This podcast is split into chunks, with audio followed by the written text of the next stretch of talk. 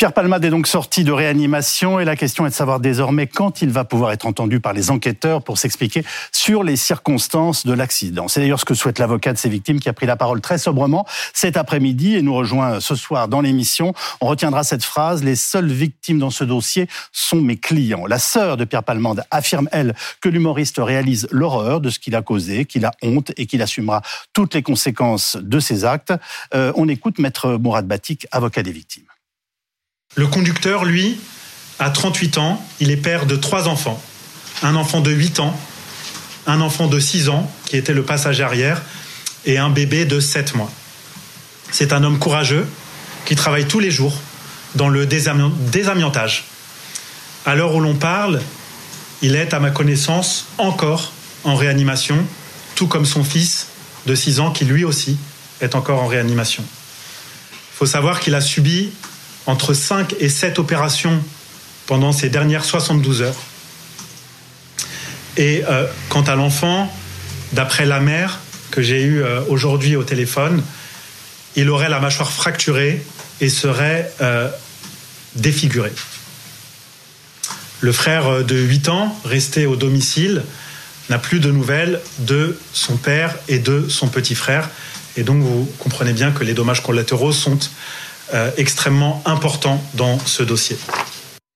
Maître Mourad Bati qui sera avec nous en direct dans ce studio dans quelques minutes. Alors nous allons aussi faire le point sur l'enquête. Encore beaucoup de zones d'ombre. Où en est-on de la traque des deux hommes en fuite euh, qui étaient dans la voiture et qui s'est introduit et pourquoi dans une dépendance de la propriété de l'humoriste hier Avec nous en plateau, outre Maître Mourad Bati qui nous rejoint donc dans quelques instants, Cécile Olivier, chef du service police-justice de BFM TV, Laurent Valdiguet, euh, journaliste d'investigation au magazine Marianne, Frédéric Ploquin, lui aussi journaliste et auteur des Narcos français, Brise Lomerta, votre livre par Ruchel, Michel, David Lebars, secrétaire général du syndicat des commissaires de la police nationale, et Bertrand Lebeau-Lebovici, médecin addictologue et vice-président de SOS Addiction. Euh, mais prenons de suite des, nouvelles de l'état de santé des, victimes, Cécile Olivier. L'enfant de 6 ans est toujours hospitalisé à Necker? Oui, et euh, alors à notre connaissance, hier soir, il était toujours plongé dans un coma artificiel parce que cet enfant euh, donc a eu un choc à la tête au moment de l'accident. Il a notamment la mâchoire fracturée et donc pour pouvoir permettre à l'organisme de récupérer et de se régénérer, eh bien ils l'ont plongé dans un coma artificiel. Comment vont la mère qui a perdu son bébé, son frère qui, qui conduisait le véhicule? On posera bien entendu ces questions à leur avocat dans un instant, mais voilà les premières infos pour nos téléspectateurs avec vous. Alors la mère euh, est plutôt celle qui va le moins mal physiquement des trois, euh, même si elle a eu euh, plusieurs côtes cassées, les vertèbres abîmées et une entorse au cou. Mais évidemment, psychologiquement, ça va très mal parce que elle a perdu le bébé qu'elle portait à six mois de grossesse. Et l'information très importante de la conférence de presse de, de Maître Batik, c'est que l'enfant est né vivant. Oui. Euh, c'est-à-dire qu'elle a eu une césarienne en urgence parce qu'ils ont sans doute tout tenté pour essayer de sauver euh, le bébé et qu'il serait né euh, vivant. Et ça, c'est important parce que ça veut dire que la qualification retenue par le parquet de Melun, c'est-à-dire d'homicide involontaire, à ce stade tient, parce que si le bébé était mort in utero, il n'y avait pas d'homicide, il n'était pas considéré euh, comme, euh, comme une personne. Ça devra être confirmé par, euh, par des expertises. Mais c'est de toute façon certainement, en tout cas, une des informations très importantes de cette journée. Hein. Laurent Valdiguet, le témoignage de Pierre Palmade est attendu, mais celui des victimes l'est tout autant, bien évidemment. Dans quel cadre une audition peut-elle se faire Tout le monde est à l'hôpital. Bah, il faut que les médecins donnent leur feu vert pour qu'ils soient entendus sous le régime de la garde à vue, évidemment. Donc, ce qui ne veut pas dire qu'il ne peut pas être discuté avec ses proches, avec sa sœur apparemment, avec sa, avec sa famille mais pour qu'il pour qu'il puisse être entendu par, par les policiers, qui ont évidemment une série de questions assez impressionnantes à lui poser, il faut que les médecins donnent leur feu vert. Alors, éventuellement, dans un, dans un premier temps, ils vont aussi le solliciter pour avoir ne serait-ce que le code de son téléphone, pour essayer de remonter dans le cadre de la deuxième enquête. Vous savez qu'il y a deux enquêtes. Il y a l'enquête sur l'accident de la route et il y a l'enquête sur le trafic de drogue euh, éventuel. Et donc, dans ce cadre, ils ont besoin des données de son, téléphone. Euh, même question pour Pierre Palmade. Cécile, quand peut-il être entendu et dans quel contexte? Et est-ce que ça peut être euh, à, l'hôpital si son état le permet? Par la police, bien entendu. Bien sûr. Alors, euh, comme ça vient d'être dit, ce ne sont pas les policiers qui ont la main là, hein, parce qu'on peut évidemment pas entendre euh, quelqu'un en garde à vue qui n'est pas dans un état de santé euh, compatible. Donc, ils attendent le feu vert des médecins qui diront si oui ou non euh, il est en état d'être entendu, sachant que évidemment ils peuvent se déplacer à l'hôpital pour l'entendre. Mm. Donc là, de ce qu'on nous dit, l'état de Pierre Palmade s'est amélioré, c'est-à-dire ses jours ne sont pas en danger. Il est sorti de réanimation, il est maintenant dans un autre service. Ce qu'on nous dit, c'est que son état psychologique est sous surveillance. Et ça aussi, ça va compter. Est-ce qu'il est euh, en état euh, de subir euh, une garde à vue? Donc on attend. Ça n'est pas imminent de ce qu'on nous dit, mais ça ne saurait, ça ne tarder. Mais qui décide dans ces cas-là de la capacité d'un témoin ou de quelqu'un qui est impliqué dans une affaire de ce type de prendre la parole? Euh, ce sont les médecins hein, qui, qui, qui Dans tous les cas, ce sont les l'examinent. médecins qui Oui, décideront quoi qu'il arrive. C'est eux qui donnent le feu vert, oui. Ce sont des, des interrogatoires particuliers quand ils ne se font pas dans un commissariat. Enfin voilà, le- on imagine qu'on va déplacer des policiers qui iront euh, dans un hôpital. C'est quand même quelque chose de particulier. Oui, mais on est parfaitement euh, habitué à ça. Vous êtes rodé. Euh, on est rodé, on a le matériel pour ça. Évidemment, c'est pas tout à fait les mêmes conditions que dans un commissariat de police. Ce qui va vraiment changer, c'est pas tant le cadre que l'état du patient. Et c'est pour ça que la vie médicale, il faut pas considérer que c'est pénalisant. Ce qui Oui. serait pénalisant, c'est de l'entendre à un moment où il n'est pas suffisamment, euh, je dirais, éclairé en état de répondre, ce qui pourrait faire qu'on n'aurait pas autant de temps pour l'auditionner et avoir des réponses. Parce que le temps de Oui. la garde à vue est contraint. Il y a une première tranche de 24 heures, éventuel- éventuellement prolongeable de 24 heures. Et il faut que pendant ces 48 heures potentielles, la personne qui a beaucoup de choses à dire dans une affaire qui est quand même très centrée sur lui, même s'il y a deux, deux fuyards, il faut qu'il soit en mesure de répondre, y compris d'ailleurs pour sa propre défense personnelle. Alors, euh, sa sœur qu'il a vue à l'hôpital dit qu'il se réveille peu à peu, qu'il réalise l'horreur de ce qui s'est passé et qu'il assumera toutes ses conséquences, Cécile Olivier. Oui, euh, donc euh, ce communiqué, alors qui a été envoyé euh, une heure avant la conférence de presse euh, de l'avocat euh, des victimes. hein. Oui. Donc, au moment où il allait prendre la parole pour dire l'état de santé des victimes, euh, donc elle a envoyé un communiqué en disant que il réalisait l'horreur de ce qui s'était passé, qu'il Oui. a été catastrophé, qu'il avait honte, que l'idée d'avoir détruit la vie de cette famille le dévaste et qu'il prie pour qu'il s'en sorte avec le moins de séquelles possible. C'est un communiqué qui a été euh, rédigé en présence Oui. de l'avocate de Pierre Palmade et qui a été envoyé donc une heure avant que l'avocat euh, de la famille ne prenne la parole. Donc il arrive au bon moment et euh, Maître Batik, bah, qui est arrivé, qui va nous parler, a dit lors de sa conférence de presse que euh, il prenait acte, mais que les seules victimes dans cette histoire, c'était ses clients. Bonsoir euh, Mourad Batik. Bonsoir. Merci infiniment euh, d'être avec nous en direct sur BFM TV. Euh, je vous pose la question que je posais à Cécile euh, Olivier il y a quelques instants. Euh, comment vont ce soir la maman qui a perdu son bébé, son frère qui conduisait et, et- et l'enfant de 6 ans? Bah, ils vont pas bien. Ils vont pas bien d'abord physiquement, évidemment. Il y aura de très très lourdes séquelles sur sur la suite et sur sur l'avenir de cette famille, de cette maman, du conducteur, du fils du conducteur. Donc ils sont dans un très mauvais état de santé, mais ils sont encore plus mal psychologiquement.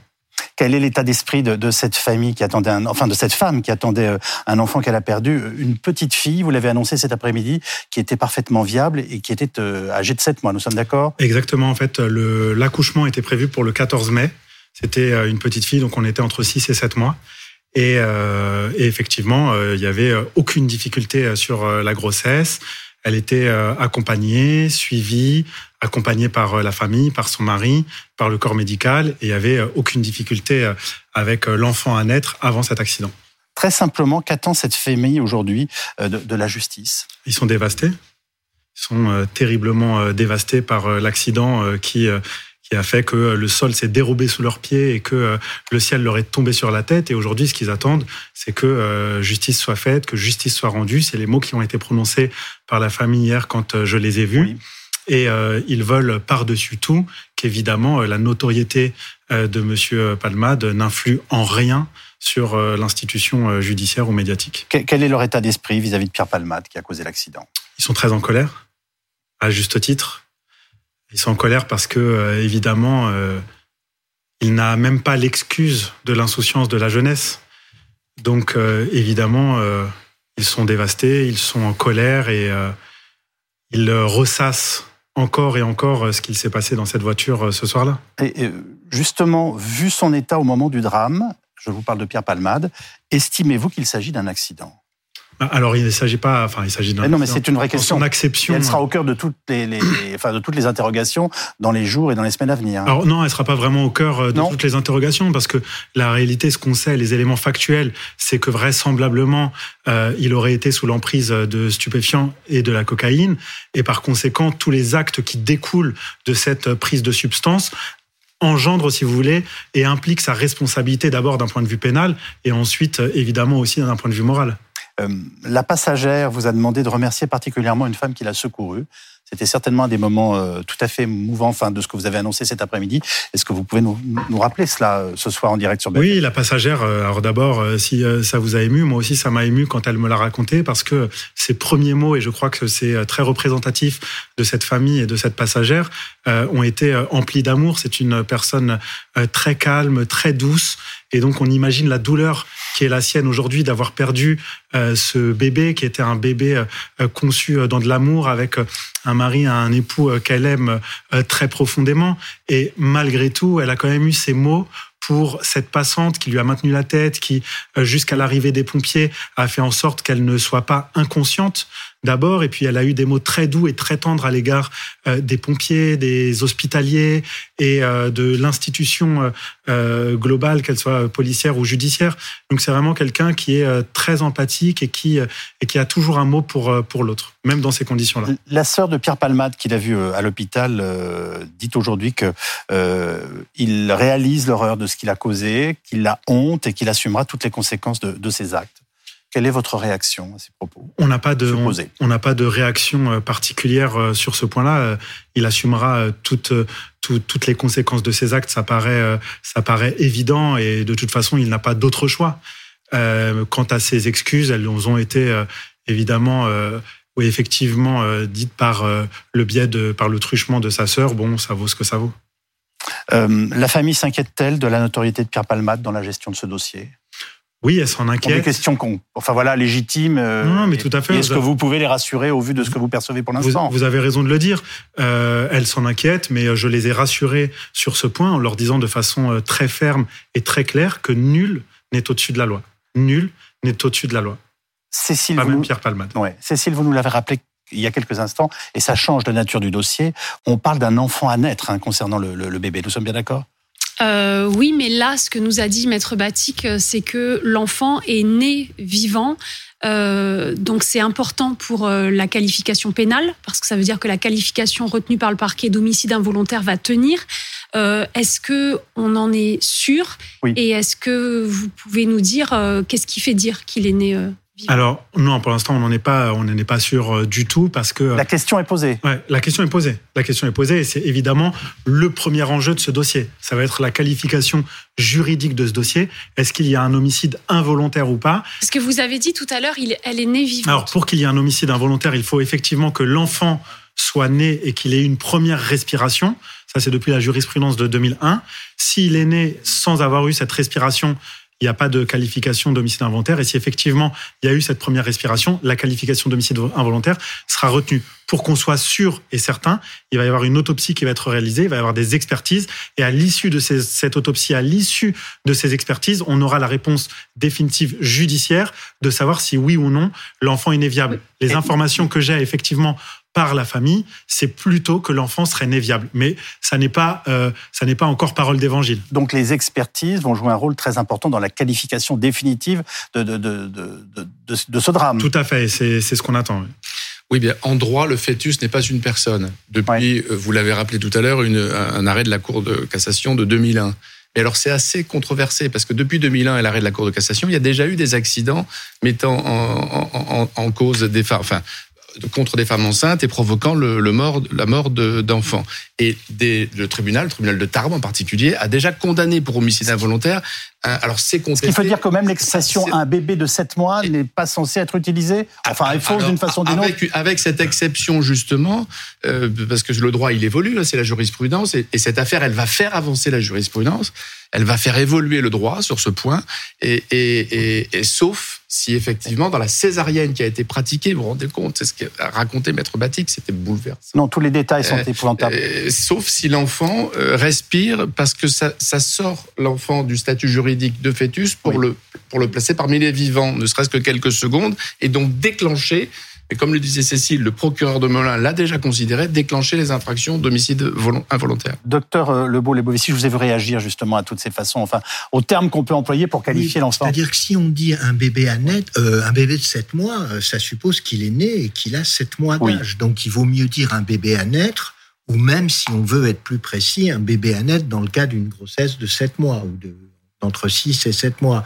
Mais l'expression un bébé de 7 mois, évidemment, induit en erreur ça, ça, ne retire rien au caractère absolument euh, dramatique de la situation. Et euh, les, les, expertises qui seront faites, enfin, on, on a un savoir-faire pour euh, identifier la question de la première respiration et donc toutes les questions que, que soulève aujourd'hui ce, ce, enfin voilà, ce véritable problème sur la qualification. Vous, en tant que médecin, vous, on a les outils selon vous? Si vous ne le savez pas, je ne veux pas vous coincer. honnête, bah oui. je, je ne sais pas. Bah, je le pense, mais je ne peux pas l'affirmer. David Lebars. Je vais essayer de répondre à ça. Merci. L'enquêteur qui va avoir la charge de le démontrer dans son enquête, sous le contrôle du magistrat, il va s'orienter vers les médecins qui ont ou pas procédé à l'accouchement et à la césarienne. Et un médecin va faire une attestation pour dire si ou pas le bébé était né viable et s'il a respiré quand il est né. Donc ça va être des déclarations de médecins et ensuite des batailles d'experts. C'est ça qui va se passer dans l'enquête. Mais nos policiers sont formés aussi pour mener ce type d'enquête et apporter des réponses, ou en tout cas mettre les outils en place pour que l'on puisse. Euh, nos policiers, ils sont habitués à tout. Je vais vous dire, Yves Calvi, euh, une enquête, c'est à peu près toujours le même schéma. Et après, il y a des faits plus ou moins graves, des faits plus ou moins choquants. Le but d'une enquête, c'est d'ouvrir toutes les portes, de ne rien négliger et ensuite de les fermer. C'est l'expression consacrée. Il ne faut aucune piste à négliger. Il faut aller vers tous les champs et ensuite mettre à la disposition de la justice et ensuite de la défense et des autres parties tous les éléments qui permettront à chacun et à chacune de se défendre. Donc euh, le boulot de l'enquêteur, le travail de l'enquêteur, c'est de rassembler tous les éléments. Euh, Maître Batik, vous entendez toutes les questions qui sont posées euh, autour de cette table par de nombreux spécialistes. Est-ce que la famille est préparée, je dirais, à cette, je ne sais pas comment qualifier, ce marathon qui va être, quoi qu'il arrive, très long pour elle? Pas du tout. La famille n'est pas du tout préparée à ça et la raison pour laquelle elle n'est pas préparée à ça, c'est que c'est une famille sans problème, qui se levait le matin, qui allait travailler, qui euh, qui, qui s'occupait euh, de, de ces familles. On parle de deux familles, la famille du conducteur et euh, du fils qui est à l'arrière et la famille de la femme enceinte. Et donc, si vous voulez, ils étaient dans une petite vie paisible, calme, sans histoire. Par conséquent, évidemment, ce qui leur tombe sur la tête, c'est absolument dramatique d'une part, mais c'est surtout quelque chose qu'ils n'ont pas cherché. Que vous ont-ils dit de leur trajet en voiture avant l'accident et du moment de l'accident en tant que tel? Alors sur euh, sur le trajet, on a eu euh, j'ai eu j'ai eu un récit euh, qui a été qui a été tout aussi bouleversant que la suite, c'est-à-dire qu'on a un conducteur qui était très attentionné, qui faisait très attention à sa à sa passagère, à son état de santé, au fait qu'elle soit enceinte, qui va aller jusqu'à lui proposer deux itinéraires différents, mmh. en lui proposant un itinéraire plus long, mais qui évite les dodanes, c'est vous dire le degré de de de de, de mansuétude qui était le sien à ce moment-là. Et il va lui demander à plusieurs reprises est-ce que la température ça va? Est-ce que je roule euh, correctement? Est-ce que tu veux Il prend soin d'une future maman. Il prend soin d'une future maman. Donc, euh, si vous voulez, elle a ses souvenirs, euh, ses, ses, souvenirs doux d'un beau-frère qui faisait très attention à elle, avec le, le, fils de ce conducteur qui était attaché à l'arrière. Et puis après, le drame. Le drame, une voiture qui leur fonce dessus. Elle a, elle a trois souvenirs. Elle a trois souvenirs, pour le dire de façon très précise. Elle a un premier souvenir de phare en pleine figure qui fonce vers eux. Elle a un second souvenir du conducteur qui est euh, broyé entre le volant et, le côté et, et, le fauteuil. Elle s'extirpe de la voiture elle s'effondre par terre, elle tente de recouvrir autant que faire se peut ses forces pour aller, c'est peut-être euh, l'instinct d'une future mère, aller euh, à, l'arrière, à la banquette arrière, euh, voir l'état de santé du, gamin de 6 ans. Et puis là, elle perd ses forces, elle s'effondre, elle pense à son bébé et elle commence à hurler mon bébé, mon bébé. comment... Les trois souvenirs qu'elle a. David Lebars, comment interroge-t-on ou pose-t-on des questions à une personne qui a vécu des moments pareils quand on est policier? C'est le, c'est le, sans doute là l'exercice le, plus difficile. Hein. Ce qu'on ressent déjà de, de, de, ce que Maître Boutique euh, nous, nous dit, c'est que pour l'enquêteur, il va falloir faire preuve d'empathie et de patience par rapport à une victime qui est en état de choc et qui sera elle-même aménagée par rapport à ce qu'elle est capable de rassembler comme souvenir. Les souvenirs de la victime, des victimes, sont très importants dans l'enquête et on commence déjà à avoir des bribes d'informations euh, qui, qui éclairent sur le, la, la violence du choc Il nous manque aussi, je le rappelle, hein, parce que moi je suis plutôt sur l'aspect enquête. Euh, là où je suis choqué en tant que policier, en tant que citoyen, c'est que les deux qui ont quitté le véhicule, outre le fait qu'ils auraient pu porter assistance et qu'ils auraient pu peut-être euh, accomplir un acte comme celui décrit par la victime de cette dame qui l'a accompagné jusqu'à ce que les pompiers arrivent. Ben déjà, ça aurait montré un autre angle de ces personnes-là, quel que soit le motif de fuite. Mais eux, ils sont très importants dans l'enquête parce qu'ils sont présents pendant. On peut se douter que s'ils ont fui, ils étaient lucides et qu'ils peuvent raconter ce qui s'est passé pendant. Et puis ils sont présents avant. Et quand on sait maintenant, avec les bribes d'informations qui sortent, que ce qui s'est passé avant est déterminant par rapport à, la, je dirais, l'enchaînement des faits, ces individus-là, il faut rapidement qu'on mette la main dessus. Moi, je passe le même message que tout le monde. Il serait le bienvenu de leur part qui se rendent euh, aux autorités, aux autorités policières, ou judiciaires. Et ça, c'est peut-être un vœu pieux, mais en tout cas, ça montrerait une autre image d'eux-mêmes on a des, éléments sur les recherches qui concernent ces deux hommes euh, À notre connaissance, ils sont toujours pas retrouvés. Maintenant, euh, les enquêteurs disposent de certains éléments. D'abord, ils ont euh, deux témoignages de, gens, notamment un garagiste, qui disent qu'ils ont vu deux jeunes hommes d'une vingtaine d'années partir, dont l'un avec la peau plus foncée. Donc, je ne sais pas si votre cliente, maître, se rappelle, elle, avoir vu quelqu'un. Alors, il y a quelques souvenirs qui lui, qui lui reviennent, mais pour le coup, on réserve ça aux officiers de police judiciaire. Donc, elle a vu les deux, les deux personnes Elle, s'expliquera sur ce point-là très précis euh, aux officiers de police judiciaire. Pardonnez-moi, vous nous dites qu'elle a des éléments d'appréciation, mais qu'évidemment, ça fera partie de sa déposition euh, lorsqu'elle va rencontrer la police. Elle réserve évidemment sa déposition aux officiers de police judiciaire. Mais elle a des éléments. Elle a des éléments en tout état de cause. Ce qui est, ce qui est important, qu'on peut noter de manière assez objective et pragmatique, c'est qu'il y avait deux personnes dans le véhicule qui ont fui, qui ont rajouté de la lâcheté à cet acte euh, odieux et presque criminel. Et par conséquent, euh, par conséquent, ça, on peut le dire de façon, de façon assez claire. Ces personnes doivent se rendre, elles doivent dire ce qu'il s'est passé euh, pendant, elles doivent dire ce qui s'est passé avant, pendant la soirée, et expliquer le contexte de cette soirée mortifère. Je, rajoute que par ailleurs, les, enquêteurs disposent d'une vidéo puisque dimanche soir, euh, il y a un couple qui s'est présenté dans un commissariat en expliquant qu'ils étaient là au moment euh, de l'accident, qu'ils avaient une caméra embarquée dans, la voiture. Et donc, ils ont remis cette vidéo aux enquêteurs qui sont en train de l'exploiter. Donc, peut-être qu'on verra les, ces deux personnes en fuite dedans et ça permettra d'en savoir un peu plus sur les circonstances de l'accident. Et j'ajoute que ces deux personnes qui ont pris la fuite donc risquent des poursuites pour non-assistance à personne en danger. La, famille comprend le dispositif qui est en train de se mettre en place, qui sera par définition, vous nous l'avez dit vous-même, long, difficile, avec des moments où elles auront forcément des, périodes d'incompréhension. Enfin voilà, euh, ça revient à leur état d'esprit aussi et aux questions qu'elles se posent au moment où nous parlons. Vous nous parlez d'une famille euh, très simple, euh, confrontée à un accident de la vie absolument épouvantable, du jour au lendemain. Leur, vie bascule et visiblement très en colère contre Pierre Palmade. Oui, tout à fait. Ils sont en colère et légitimement, à juste titre. Leur vie, comme vous l'avez dit, elle a basculé elle a basculé. Il y a un avant et un après euh, ce, soir-là entre 18h euh, et 19h. Leur vie, elle sera plus jamais la même. Elle sera plus la même dans leur corps, dans les séquelles physiques qu'ils vont porter, dans les, stigmates physiques qu'ils vont porter et l'aspect psychologique qui va être terrible et dévastateur. Et quand, euh, quand évidemment les médias s'occuperont d'une autre affaire, d'un autre dossier, eux, ils seront encore confrontés à ça, à ce drame, et ça va être des cauchemars toute leur vie. Les, excuses euh, supposées annoncées par la sœur de Pierre Palmade aujourd'hui ont-elles eu un quelconque effet auprès de la famille et comment ont-ils réagi? Non, elles ont eu aucun effet. Elles ont eu aucun effet et je veux le dire de façon euh, très franche et très directe. Ce qui s'est passé, euh, ça a été le fruit de plusieurs choix. Il a fait le choix, ce monsieur, de prendre des substances euh, illicites. Il a fait le choix, euh, malgré euh, malgré son âge, malgré sa connaissance des choses, malgré l'expérience qui est la sienne, de prendre le volant dans cet état-là.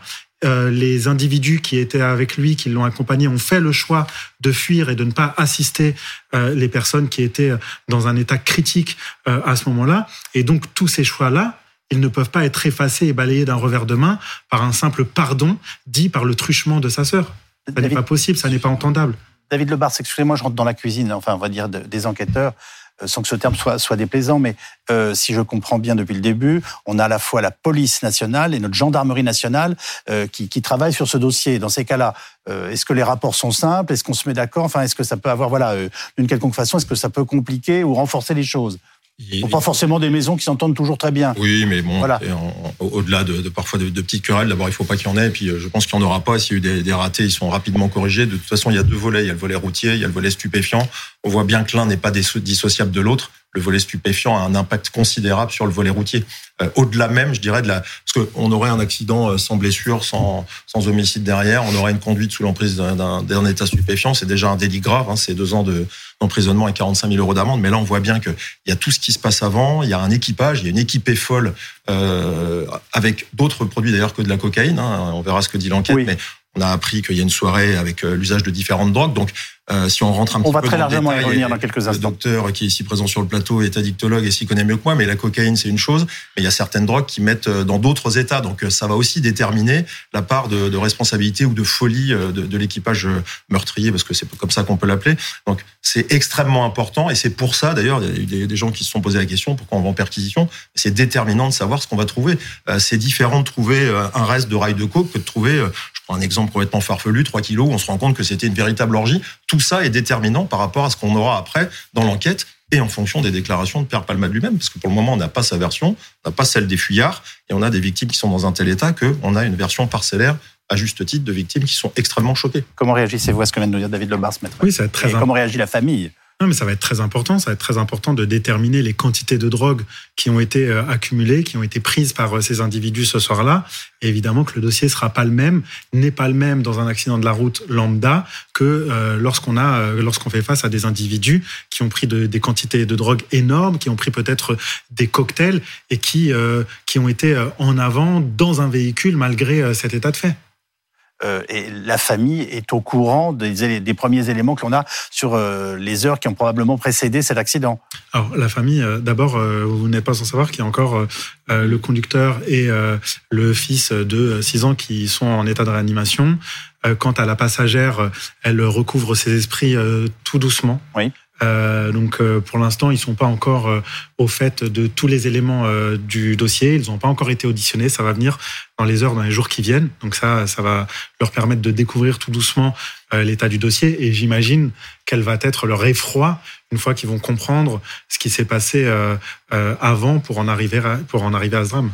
Bon, donc ça veut dire qu'ils n'y sont évidemment là non plus pas préparés, si ce n'est dans l'assistance que vous allez leur apporter. Exactement, il va y avoir une assistance euh, évidemment euh, juridique et il va falloir évidemment les épauler humainement sur tout ça parce qu'on va pas les laisser euh, dans cette dans cette jungle où évidemment c'est très compliqué, très dur, il y a beaucoup de choses à gérer, beaucoup d'émotions et donc évidemment il va falloir les aider, les accompagner sur tout ça. Quelle est la prochaine étape importante pour vous dans les heures à venir et dans les jours à venir?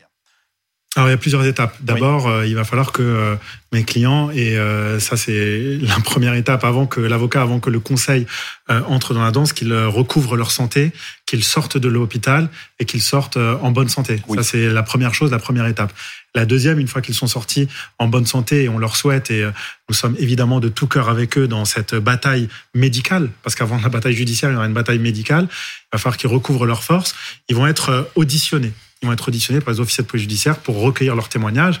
Parallèlement à ça, et euh, par la suite consécutivement évidemment, il va y avoir ce- dont on a parlé tout à l'heure, toutes les expertises. Oui. Les expertises qui vont commencer par quelque chose de très dur, qui va être l'autopsie du bébé qui aujourd'hui est décédé.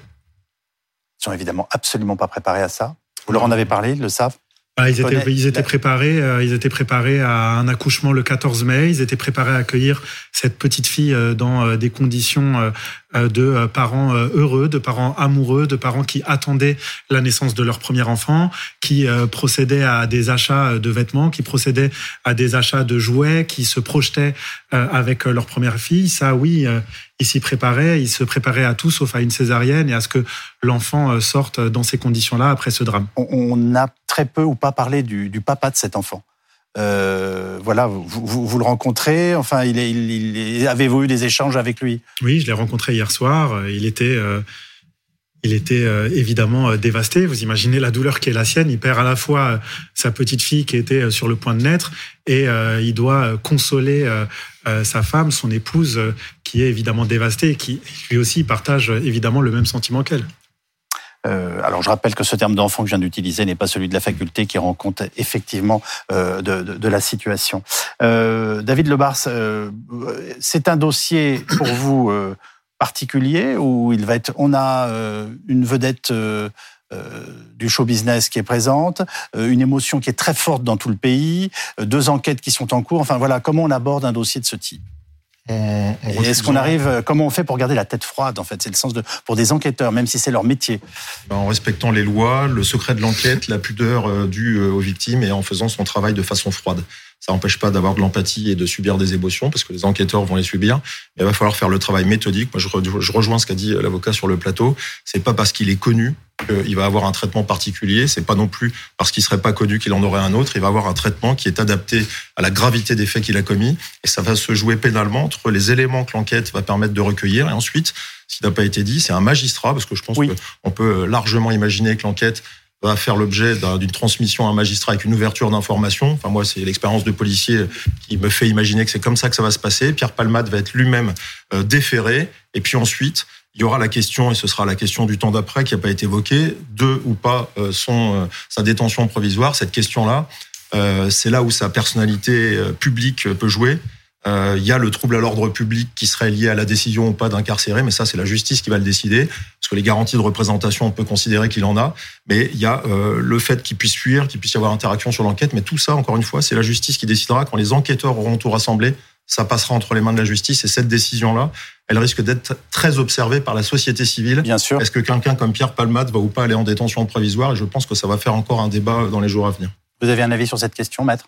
Alors, j'ai pas d'avis particulier. Ça, ce sera évidemment le magistrat instructeur et le juge des libertés et de la détention qui décideront s'il doit y avoir euh, euh, détention provisoire ou non. Ce qui est sûr aujourd'hui, les éléments qu'on a à notre disposition, c'est que euh, sur les critères de l'article 144, parce qu'il s'agit de ça pour savoir s'il va aller en détention provisoire ou pas, eh bien, sur ces critères, évidemment, il y a des critères qui interrogent du côté des parties civiles, notamment le risque de déperdition des preuves, puisqu'on sait qu'aujourd'hui, deux individus sont en fuite qu'ils peuvent se concerter à l'extérieur avec Pierre Palmade pour se mettre d'accord sur une version à tenir devant les magistrats.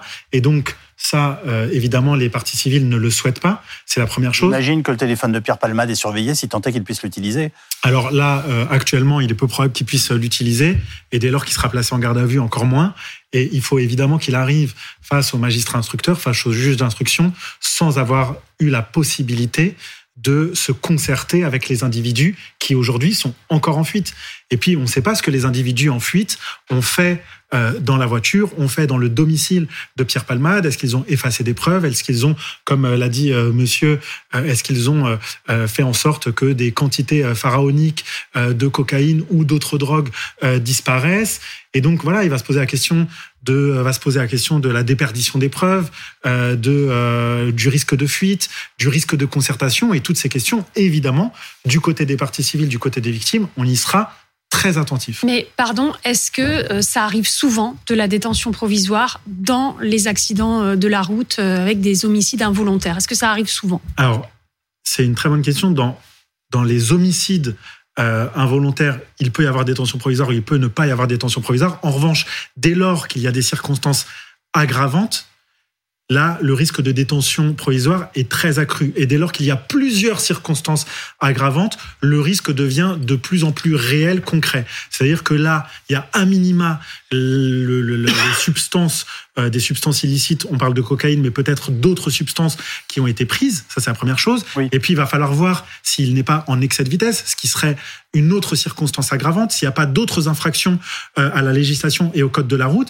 Et donc, on peut très rapidement arriver à deux, trois, quatre circonstances aggravantes, ce qui rend très hypothétique la remise en liberté de cet individu. Est-ce que l'enquête euh, pourra répondre à toutes les questions que, vient de soulever, euh, soulever euh, Mourad Batik, Laurent Valdiguet ah oui, bien sûr, mais enfin là, on a les outils. L'intérêt, on a les outils, et puis surtout, il faut absolument retrouver les deux les deux fuyards. C'est déterminant pour les pour éclairer les heures qui ont précédé l'accident, et puis pour éclairer l'accident lui-même. Ce, cet excès de ce, ce, ce, déport sur la gauche, la dernière cause, la dernière seconde, on l'ignore, et c'est cette dernière seconde qui sera déterminante. Et puis leur fuite, la non-assistance à personne en danger dès lors qu'elle met en cause une victime mineure, c'est sept ans de détention. Hein.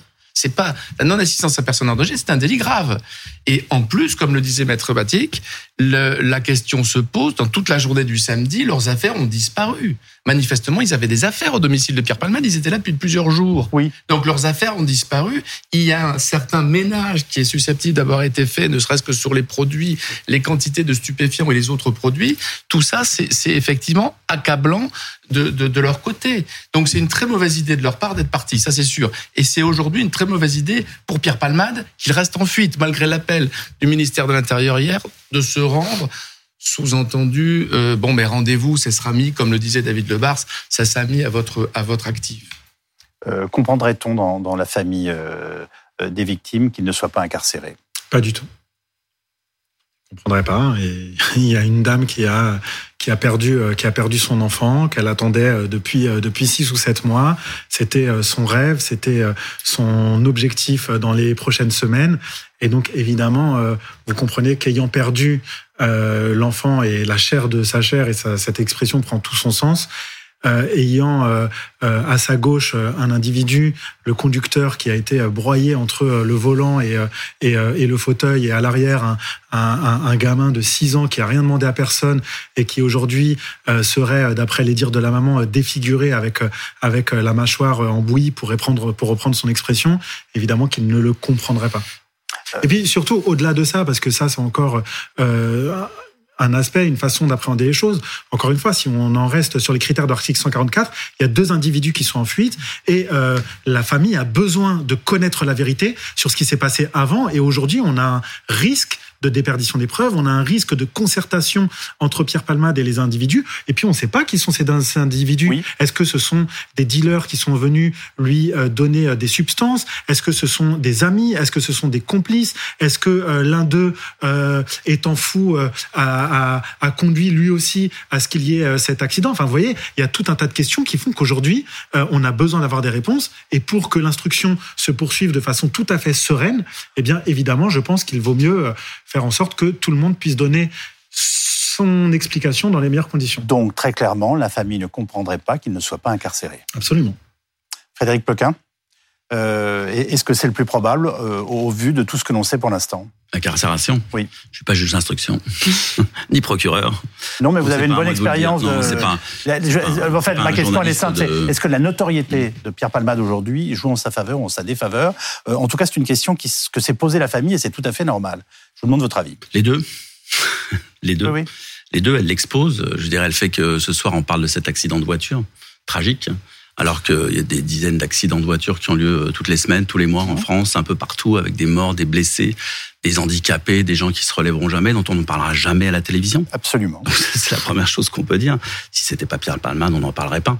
Si derrière il n'y avait pas tout ce qui est en train de se dire sur ses habitudes, sur ses voilà, on n'en parlerait pas ce soir. Donc, forcément, ça, ça joue en sa défaveur parce que ça devient une affaire d'État, une affaire publique. On consacre ce soir sur, sur BFM une heure à cet accident de voiture, je, vous rappelle. Oui. Donc c'est quand même pas rien. Merci de me le rappeler. Donc voilà, non, mais donc, donc, ça c'est mettre, bon, bah, évidemment c'est la conséquence de la notoriété de, de cet humoriste que j'aurais envie d'appeler euh, humotriste ce soir parce que je le trouve plutôt tragique dans, ses, dans son comportement et dans sa façon de, de vivre. Après, je veux dire, c'est en termes de, puisque la seule chose qui a avéré en gros, c'est qu'il avait pris de la cocaïne. Ce que je voudrais dire, c'est que dans ce pays, euh, ça, fait, ça fait 20 ans qu'on nous fait de la publicité pour dire euh, que l'État prend en charge cette publicité pour nous dire boire ou conduire, il faut choisir. Je pense qu'à un moment donné, il y a tellement de gens qui conduisent dans ce pays avec en ayant sniffé de la cocaïne qu'il va falloir prendre le taureau par les cornes et peut-être dire à un moment donné euh, sniffer ou conduire, il faut choisir. Je veux dire à un moment donné, Johnny Hallyday par exemple, qui était un peu dans la même lignée que, que Pierre Palman, un consommateur avéré de produits stupéfiants, héroïne et cocaïne on connaît leur, on connaît ces dealers, on l'a connu, donc c'est pas, c'est pas, pas une révélation que je vous fais, avait quand même l'intelligence, alors que c'est pas forcément Johnny n'était peut-être pas l'homme le plus le plus malin de la terre, mais avait l'intelligence de ne pas prendre sa voiture, mais il avait l'intelligence. Non, mais ça c'est important. Ça, sa famille appréciera. Bah absolument, mais il avait l'intelligence, donc ça, ça la famille l'appréciera de ne pas prendre son véhicule en fin de soirée pour euh, pour rentrer chez lui. Il avait un chauffeur. Euh, Pierre Palmade, visiblement, lui, euh, ça le dérange pas de, de, de, prendre toutes sortes de produits et ensuite de, de, prendre la route. C'est évidemment un des facteurs potentiellement aggravants de ce dossier. Mais ça pose un vrai problème aussi sur la consommation de ce produit euh, stupéfiant par les conducteurs. Aujourd'hui, je sais pas, je sais pas si vous l'avez remarqué, aujourd'hui, il y a le préfet de l'Orne qui a fait une communication pour dire que sur le mois qui vient de s'écouler dans un département comme l'Ordre, l'Orne, où euh, traditionnellement euh, on, avait plutôt le sentiment que les gens buvaient pas mal d'alcool et conduisaient au volant un peu alcoolisés. Eh il nous a dit que ce mois-ci, la, euh, la, police et la gendarmerie surtout avaient contrôlé dans l'Orne davantage de conducteurs imprégnés de produits stupéfiants que de produits alcoolisés et qu'ils avaient, ils avaient dressé davantage de procès-verbaux pour conduite sous stupéfiant que pour conduite en, état alcoolisé. Donc c'est un vrai défi, à mon sens, pour l'État que de prendre ça en main dans les temps qui viennent. Je libère euh, Maître Mourad Bati qui a eu la gentillesse de prendre la parole euh, pour la première fois sur un, média euh, ce soir et sur BFM TV. Merci de l'avoir pris la, parole avec nous. Alors, docteur, ce qu'on est en train de décrire là, c'est un pays qui est en train de basculer oui, peut-être. Écoutez, en 1969, il y a une jeune femme de 20 ans qui est morte d'une overdose près de Saint-Tropez. Et à l'époque, c'est un fait divers qui avait été couvert par toute la presse et par tous les médias. Je pense que depuis cette date, il n'y a pas eu de fait divers plus tragique. Alors je voudrais juste dire... Il n'y a pas eu de fait divers plus tragique? Dans le cadre des histoires de drogue, oui, je le pense. Je le pense. C'est vraiment un séisme. Alors moi, je voudrais dire deux choses. Oui. La première, c'est que je ne voudrais pas qu'on généralise trop vite de Pierre Palmade à tous les usagers de drogue et à tous les homosexuels. Et la deuxième, c'est que si Pourquoi vous posez-vous cette question? Vous pensez qu'elle est posée? Parce que je sais que beaucoup de mes confrères et moi-même, on a hésité à aller sur les plateaux parce qu'on n'avait pas envie excusez l'expression, j'espère qu'elle va choquer personne. Je comprends parfaitement le drame de cette famille qui n'a rien demandé. On est là pour se parler normalement. Dans, dans laquelle malheureusement Palmade est indéfendable, mais il n'empêche que on avait peur de hurler avec les loups. On avait peur de participer à une émotion collective qui actuellement n'est maîtrisée par personne. Frédéric Ploquin vient de nous donner, pardonnez-moi, un, élément d'appréciation, c'est qu'il nous dit que la, drogue aujourd'hui, et notamment la cocaïne, sont tellement répandues dans le pays qu'il va falloir se poser des questions, en tout cas et quant vous savez en partie pourquoi? Euh, Jusqu'il y a relativement peu de temps, il n'y avait de plans de cocaïne, comme on dit, que dans les grandes villes. Depuis, on en trouve dans les villes moyennes et même dans les petites villes. Parce que ce qu'il faut savoir, c'est que si 80% de la cocaïne qui arrive en Europe arrive sur des super tankers, dans des containers, 20% de cette cocaïne arrive avec des personnes qui l'ont incorporée, qui ont avalé des boulettes de cocaïne. Habituellement, ce sont des gens qui sont guyanais. Je suis pas en train de dire que tous les Guyanais sont des trafiquants de drogue. Bien sûr. Dit que, évidemment, la Guyane. On appelle des mules. Absolument, ce sont des mules. Et donc, où est-ce qu'elle va, cette cocaïne? Elle peut aller dans des villes moyennes ou des petites villes. Et donc, il y a aujourd'hui, effectivement, en France, des plants de cocaïne dans des petites villes, alors qu'avant, ça n'existait pas. C'est quelque chose qu'on ne voyait pas. Mais je voudrais faire passer un message. Si on pouvait profiter de cette affaire, qui est vraiment une affaire horrible, encore une fois, je veux dire, je comprends absolument qu'on soit tous bouleversés par cette histoire. Alors donnons à la médecine des addictions, je sais que je prêche pour ma chapelle, donnons à la médecine des addictions les moyens de se développer. Je peux vous dire une horreur, si elle était efficace, on le saurait. Ah non, mais et, vous avez le droit de me remettre à ma place. Non, mais c'est pas ça. Attendez, prenons la cocaïne, on n'a pas, je suis désolé du terme technique. La vie et l'histoire de Pierre Palmade en sont la preuve.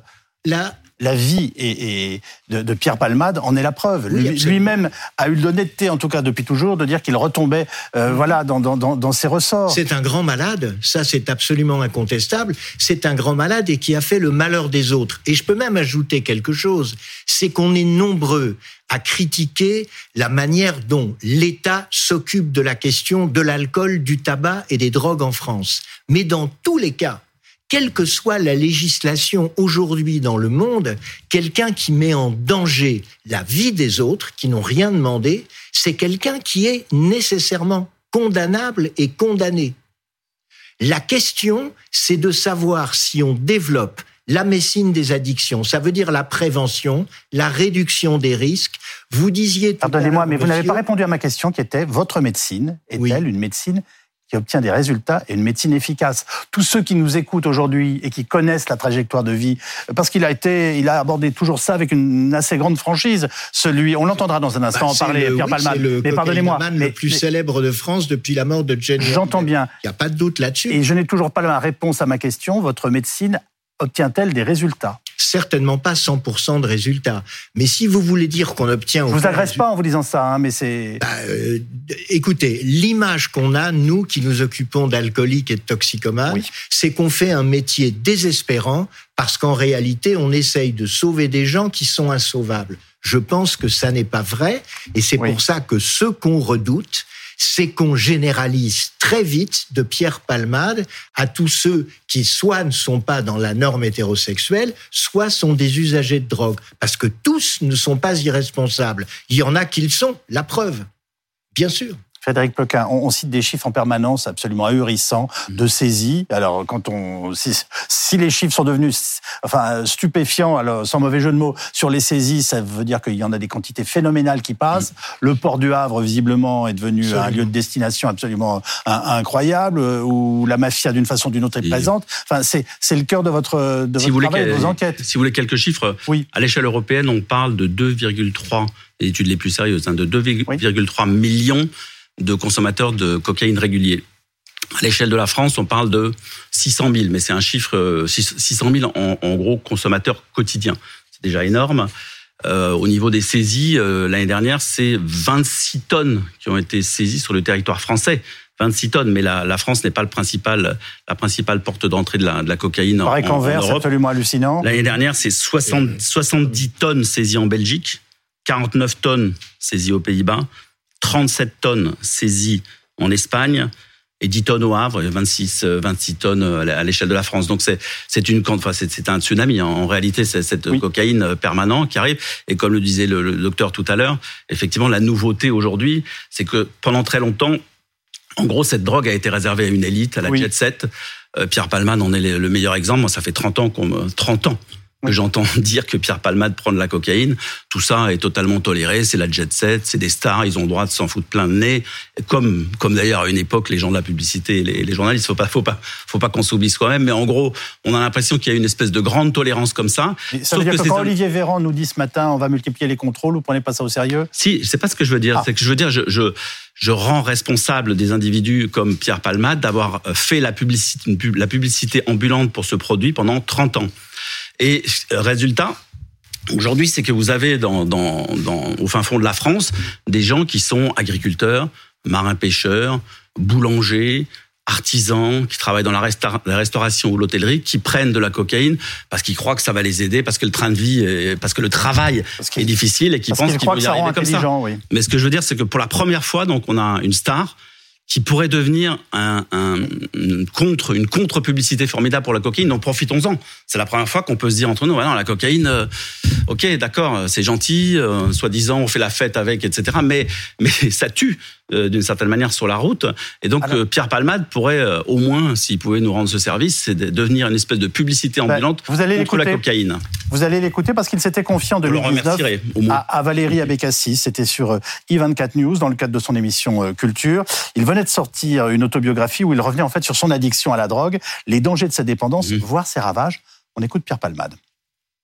J'ai grandi avec l'homosexualité qui était un délit qui était donc euh, pénalisé, euh, qui était aussi euh, honteux. Donc, dans la tête d'un enfant, ça marque. Et comme on n'en parlait pas, de 0 à 20 ans, à Bordeaux, je me dis, bon, j'ai quelque chose de confus en moi, je ne sais pas ce que c'est, je ne dois pas être normal. Et je suis arrivé à Paris, où là, il y avait un milieu gay, la nuit parisienne était, était très, très accueillante pour, pour les homos. Et là, je, j'ai, j'ai, je me suis éclaté. Mais trop. Je, je suis parti parce que j'ai découvert l'alcool et la drogue qui m'ont aidé à ne plus me juger mal en tant qu'homo, parce qu'à l'époque, je me jugeais mal. Je me dis, oh merde, pourquoi je suis homo? Ça aurait été tellement plus simple d'être hétéro. Et donc, j'ai pas refoulé, mais je ne l'aimais pas, cette homosexualité. Je dis bien à l'époque. Aujourd'hui, je suis enfin en paix avec ça. Mais malheureusement, l'alcool et la drogue m'ont aidé à vivre mieux ça. Et c'est devenu un poison et j'ai été intoxiqué et je suis devenu dépendant à la cocaïne, à l'alcool, au sexe. Et ça m'a gâché ma vie privée. Et je me permets de le confesser, même, même si j'ai conscience de l'illégalité de ces confessions. C'est malheureusement une maladie euh, aussi c'est pas juste un délit, euh, la toxicomanie. C'est une maladie et si éventuellement, le bouquin n'est pas fait pour ça, mais si éventuellement je peux prévenir des gens, attention, commencez pas à goûter à, à la coke parce que franchement, vous pouvez vous y perdre. C'est un poison très sournois. Il y a une fausse image, il y a une fausse image sur la sur la coke qui est c'est c'est un champagne illégal réservé aux artistes. Pas du tout, pas du tout. C'est une drogue qui est devenue très populaire qu'on retrouve dans tous les milieux sociaux. Les jeunes en goûtent d'une manière très facile et c'est très dangereux. Ça vraiment ça amène euh, au suicide, ça amène euh, à l'agressivité, ça amène euh, à la déprime, ça amène euh, à la mort. Voilà pour cette interview de Pierre Palmade avec Valérie Abécassis sur 24 News. J'ai envie de vous dire quelle lucidité. Et en fait, bah oui. Sauf quelque chose. Allez-y. C'est que, alors, on entend bien ce qu'il dit, mais il y a une chose qu'il ne dit pas, c'est que lorsqu'on consomme euh, des, des, des drogues, on peut mettre en danger la vie d'autrui dans certaines activités. Ça peut être le cas au travail, ça peut être le cas lorsqu'on conduit un véhicule, et ça, c'est une situation très particulière. Actuellement, en Europe, les législations ont et vont de plus en plus avoir comme colonne vertébrale cette question des risques qu'on fait prendre aux autres. Et ça, malheureusement, ils n'en parlent pas. Euh, ce que vous soulevez est très intéressant, ça nous ramène à vous, euh, Rémi Collard-Lafont, vous êtes avocate de victimes de la route. Euh, on évoque de plus en plus parfois la voiture ou les véhicules comme des armes par destination. C'est un terme qu'on emploie maintenant, et, avec l'usage de la drogue. Est-ce que vous êtes, vous, personnellement, dans les dossiers que vous traitez, de plus en plus confronté à des accidents qui sont dus notamment à la prise de drogue et de cocaïne? Alors complètement, moi ça fait plus de 20 ans que j'accompagne des victimes et leurs familles, et la conduite sous l'emprise de drogue, c'est un phénomène malheureusement banal. Alors j'ai envie de vous dire, faut-il qu'une célébrité soit à l'origine d'un accident dramatique pour qu'on soit révolté, pour qu'on soit indigné euh, du carnage que la drogue euh, est susceptible de faire au volant, euh, je trouve ça assez catastrophique. Voilà, il faudrait qu'enfin les pouvoirs publics, que la justice s'empare de cette réalité, parce que la drogue au volant c'est un fléau, tout comme l'alcool au volant en est un. Et on sait que les politiques en matière de sécurité routière, elles ont eu des effets positifs en la matière. il faut que on puisse s'emparer de cette réalité euh, de la drogue pour euh, pouvoir agir, euh, sanctionner, intervenir et faire en sorte effectivement qu'on puisse avoir une action là-dessus. Dans les dossiers que vous suivez, est-ce que l'usage de drogue aujourd'hui, dans des accidents de ce type, est, pris au sérieux comme l'était l'alcool auparavant? Alors, ça l'est sur le plan juridique forcément, puisque c'est une circonstance aggravante. Donc nécessairement, euh, les juridictions vont, les, vont, le, vont le prendre en compte. Euh, après, il est, il est certain que euh, malheureusement, la justice, euh, le dispositif euh, légal, il a du sens, il est répressif. Après, force est de constater, pour accompagner les victimes au quotidien devant les juridictions, que la justice n'est malheureusement jamais assez répressive en matière de délit routier, qui est de la drogue ou de l'alcool. quand on sait qu'effectivement, euh, en cas d'homicide involontaire, le maximum de la peine encourue peut être de 10 ans euh, en présence de deux circonstances aggravantes. Pour ma part, euh, et ça fait plus de 22 ans que j'exerce, je n'ai jamais eu de sanction de cette nature. jamais Jamais, jamais, jamais. Ça vous, ça vous inspire quel commentaire? Ben, Ça, ça m'inspire de la colère, beaucoup de colère. Parce qu'effectivement, quand je suis euh, avec des victimes et leurs familles que j'accompagne, quand je suis avec des parents qui ont perdu leur gamin dans un accident euh, parce que le conducteur avait bu, parce qu'il allait vite, euh, parce qu'il avait consommé de la drogue et que la réponse de la justice, ça va être une année ou deux années de prison ferme, ça me met très en colère. Alors, il le disait lui-même il y a quelques instants au micro de, de I24. On va revenir avec vous, Magali Chalet, sur les précédentes affaires dans lesquelles Pierre Palmade était en fait impliqué. Oui, une première affaire en 1995 hein, pour consommation euh, de cocaïne. Pierre Palmade avoue être tombé dans la dépendance. Deux ans plus tard, il assure avoir remonté la pente. Mais voilà, en 2019, c'est la deuxième affaire. Cette fois, il est placé en garde à vue et condamné à 1500 euros d'amende pour usage et acquisition de stupéfiants hein, après avoir été faussement accusé de viol par un jeune homme, un SDF qu'il avait rencontré la veille. Alors après avoir consommé de la drogue et eu des relations sexuelles avec lui, eh bien le jeune homme de 20 ans, sous l'emprise de la drogue, a fait une sorte de crise de démence et a saccagé son appartement.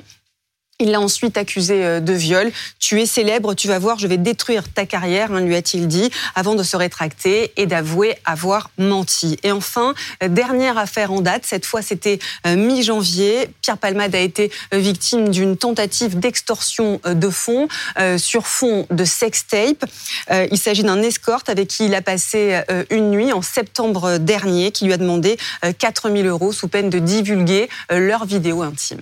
Merci Magali Chalet. Ça amène une question quand même euh, concernant le comportement addictif de Pierre Palmade. Pardonnez-moi, mais comment se fait-il, et est-ce que c'est une question que vous posez, qu'il ait encore son permis de conduire, ou qu'il ait eu encore son permis de conduire? En tout cas, ça témoigne au minimum du fait que les contrôles ne sont pas suffisants. Enfin, je ne sais ah pas ben, comment en parler. Les contrôles ne sont clairement pas suffisants. Donc, euh, il a probablement encore son permis de conduire parce qu'il n'a jamais été euh, arrêté alors qu'il conduisait sous l'emprise d'un état de stupéfiant ou d'alcool. Donc, c'est la raison pour laquelle il a probablement encore son permis de conduire. Et malheureusement, les contrôles inopinés, comme ils peuvent se faire pour l'alcool, ne se font pas euh, pour euh, les stupéfiants. Il faut une infraction pour qu'il y ait un vrai contrôle Exactement, en gros. c'est à peu près ça. J'ai dû être contrôlé deux fois dans ma vie euh, pour l'alcotest, jamais pour, le, pour la prise de, cocaïne. Donc ça, c'est vraiment quelque chose sur lesquels... Vous n'avez pas la tête à ça Excusez-moi, mais je pense que ça ne suffit pas d'avoir la tête J'ai assisté récemment à des contrôles, j'y ah suis, j'ai accompagné ah, des gens dans les ils choisissent leurs clients. mais il faut bien bah, cibler. Ils vont bien, il faut bien cibler. Je veux dire, vous n'allez pas arrêter toutes les voitures, vous n'allez pas stopper le flux de véhicules dans un village euh, et contrôler l'intégralité des véhicules. Donc ils choisissent en fonction de leur ressenti, euh, de l'allure de la voiture, si elle est propre, pas propre, de l'allure des. Et en général, ils ciblent plutôt des gens jeunes euh, des profils. En fait, ils ciblent des profils. Et, peut-être qu'effectivement, il faudrait qu'ils modifient un peu leur grille de lecture, parce qu'aujourd'hui, euh, vous pouvez avoir, c'est justement ce que ça nous apprend la consommation de cocaïne aujourd'hui. Aujourd'hui, c'est que vous avez tous les profils sont concernés, tous les âges sont concernés, tous les métiers sont concernés. Mais je voudrais dire une dernière chose sur revenir une seconde sur le témoignage de M. Palma tout à l'heure. Oui. Je pense que ce témoignage va être retenu contre lui un jour devant le tribunal parce que euh, il dit en gros, il nous explique en gros qu'il sait que c'est dangereux, qu'il faut pas C'était en 2019, il y a trois ans. Hein. Euh, je, je, je, sais bien. Donc, sa sincérité. ce qu'on va lui, ce qu'on va lui dire, non, ce qu'on va lui dire, c'est monsieur, monsieur, vous, avez donc de vos dépendances en connaissance de cause, peut-être commis ce crime. Et donc ce témoignage-là va sans doute intéresser énormément l'avocat qui était assis à ma gauche et qui est parti de la famille, parce que à un moment donné, on va pouvoir plaider cela aussi. C'est, vous pouvez pas dire que vous ne saviez pas puisque vous l'avez dit à la télévision. Alors justement, Bertrand Lebeau, euh, les Bovici, Pierre Palmade parle de poison. C'était il y a trois ans. Il dit que son addiction à l'alcool, à la cocaïne et à ce qu'on appelle euh, le chemsex avait gâché sa vie. Euh, c'est le patient qui fait le diagnostic, il est capable de le faire? Ben, Vous savez, on est dans un domaine dans lequel le patient a un statut singulier. Je vous en donne un exemple. Avec l'épidémie de sida, euh, la plupart des pays européens ont eu, soit rapidement, soit plus lentement, à remettre les seringues en vente libre. Oui. Et les patients, les usagers, ont été parmi ceux qui ont fait passer ce message de prévention auprès d'autres usagers. On appelle ça la prévention par les pairs. Maintenant, les usagers de drogue, avant on disait les toxicomanes, les addicts, mmh. sont des gens qui savent énormément de choses sur les substances. Et ce sont des gens qui savent, y compris, certains risques. Le problème, c'est que beaucoup de ces substances sont extrêmement désinhibantes et que bien qu'on sache que c'est dangereux, on le fait quand même. Alors, je vais vous dire, moi, ce qui me, il y a quelque chose qui me désespère, c'est quand on rend la question des drogues désespérante, comme s'il n'y avait aucune solution. Donc l'Europe est effectivement submergée par la cocaïne actuellement, mais c'est une question géopolitique de première importance. Et il y a un certain nombre de choses qui pourraient être faites sur une affaire comme celle-là en France. Donnez-nous un exemple, c'est intéressant puisque vous, suivez tout cela depuis très longtemps. Ah bah écoutez, je vais vous donner un exemple. Dans les législations internationales, hum. la feuille de coca et la cocaïne ont le même statut. Ce sont des drogues dangereuses sans utilisation thérapeutique. Donc le seul débouché de la feuille de coca, c'est la cocaïne du marché clandestin. Et j'ajoute qu'en matière de cocaïne, on est dans une situation particulière parce qu'on n'a pas, je suis désolé du moins un peu technique, et c'est très facile à comprendre, on n'a pas de pharmacothérapie. C'est quoi une pharmacothérapie? C'est par exemple le Subutex ou la méthadone de réponse. pour les personnes qui sont héroïnomanes. une réponse médicamenteuse. Il n'y a pas de réponse médicamenteuse d'une manière générale avec les stimulants, mais en particulier avec la cocaïne. Et ça n'est pas faute qu'on ait dépensé énormément d'argent, en particulier aux États-Unis, pour essayer de trouver une pharmacothérapie, un traitement médicamenteux qui aide.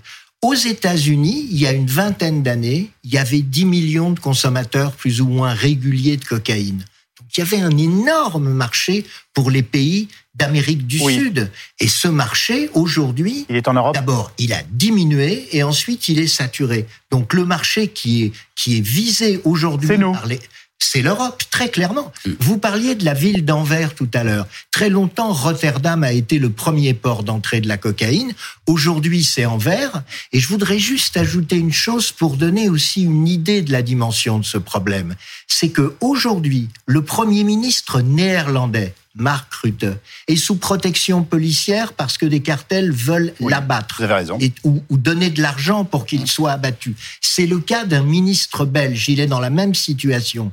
Donc finalement, les politiques qu'on mène actuellement, elles deviennent, y compris un danger pour nos démocraties. Laurent Valdiguier. Oui, ben on voit bien qu'on n'est plus sur un seul accident, un simple accident de voiture. On voit bien que tout ça, ça va nous révéler. D'abord, on, on partage tous la même émotion le pays tout entier partage la même émotion. Maître Batik euh, l'a confessé avec des mots simples, etc., qui étaient l'émotion de cette famille. Et puis on voit bien qu'on partage tous la même colère sur tous ces points, qui sont l'absence de, réglementation sur tout un tas de choses, la jurisprudence sur le fœtus est-il un, Tout ça, ça va bouger. Et ça va bouger parce que c'est un grand fait divers.